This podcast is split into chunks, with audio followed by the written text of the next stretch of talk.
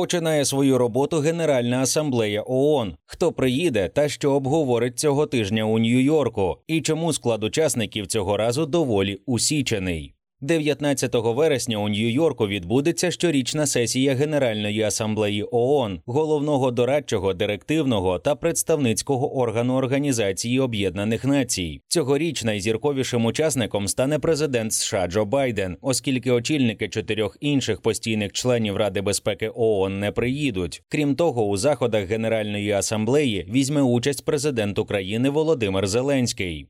Шанс для США для Білого Дому така ситуація подарунок. Байден може приділити час спілкуванню з лідерами країн Африки, Латинської Америки й Азії та покращити імідж Сполучених Штатів в очах тих, хто розцінює сесію Генеральної асамблеї ООН як важливу світову зустріч. Також можна перетягнути на свій бік країни, що тяжіють до Китаю чи Росії. Лідери цих двох конкурентів США, Китаю та РФ, не відвідають сесію. З іншого боку, не приїдуть і очільники країн-партнерів у Радбе. Норвезії, Великої Британії та Франції. Всі вони мають різні причини не бути цього тижня у Нью-Йорку. А от для менш заможних країн сесія Генеральної асамблеї можливість виступити перед світовими лідерами зі своїми історіями, зверненнями за підтримкою та проханнями. Багато з цих країн не є членами Великої Сімки чи G20, тож не часто можуть виступити перед настільки ваговитою аудиторією. Трибуною планує скористатися і Володимир Зеленський, виступ якого запланований на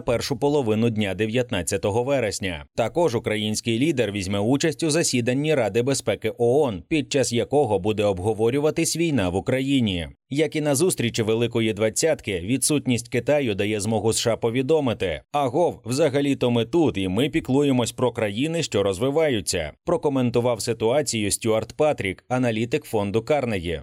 Остання зустріч Великої двадцятки відбулася лише тиждень тому. Під час саміту американський президент мав змогу за відсутності Росії та КНР поспілкуватися з лідерами Бразилії, ПАР та Індії і нагадати їм про інтерес з боку штатів, як і про наявність у США грошей та впливу. Статусні прогульники Очільник КНР Сі Цзіньпін є нечастим гостем нью-йоркських сесій ООН, не очікують на нього і цьогоріч. Однак цікавішим є те, що делегацію Китаю очолюватиме не міністр закордонних справ Ван Ї. Його замінить Хань Чжен, заступник голови КНР. Вань Ї є досвідченим дипломатом та переговорником у непростих взаєминах Китаю зі США. Його запрошував до штатів Ентоні Блінкен, і були очікування зустрічі на полях Генеральної асамблеї. Натомість Вань Ї зустрівся з Блінкеном напередодні на Мальті, а делегацію очолить Хань Джен, фігура номінальна та безвладна. Російський диктатор Владімір Путін теж не часто навідувався на сесії Генасамблеї ще навіть до видачі ордеру міжнародного трибуналу на його арешт. Варто відзначити, що питання його арешту в США у випадку появи було б дуже спірним через певні юридичні формальності та дипломатичний статус візитера. Скоріш за все, він би просто не отримав візу. Президент Франції Еммануель Макрон може і хотів би розірватися, але ніяк. До нього має завітати з давно запланованим візитом британський монарх. Чарльз III, одразу після нього папа Римський Франциск. Макрон лише був на саміті G20. Він багато часу приділив міжнародній політиці. Настав час внутрішньої політики, розповів представник французького уряду на правах анонімності. Ключова задача на сесії Генеральної асамблеї ООН – виголосити програмну промову. А зовнішня політика Франції не зазнала змін останнім часом, тож говорити особливо немає про що. А от відсутність британського прем'єр-міністра Ріші Сунака стала новиною, враховуючи те, що ця сесія перша для нього в ролі очільника британського уряду. З іншого боку, Сунак та його консервативна партія нещодавно дізналися результати опитувань, які свідчать про їхні електоральні проблеми. Представник посольства Великої Британії заявив, що Ріші Сунак повсякчас опікується міжнародною політикою держави, однак має щільний графік, тож надав перевагу вирішенню внутрішніх питань. При цьому в офісі прем'єра підкреслили, що той останніми місяцями багато разів зустрічався зі світовими лідерами, а також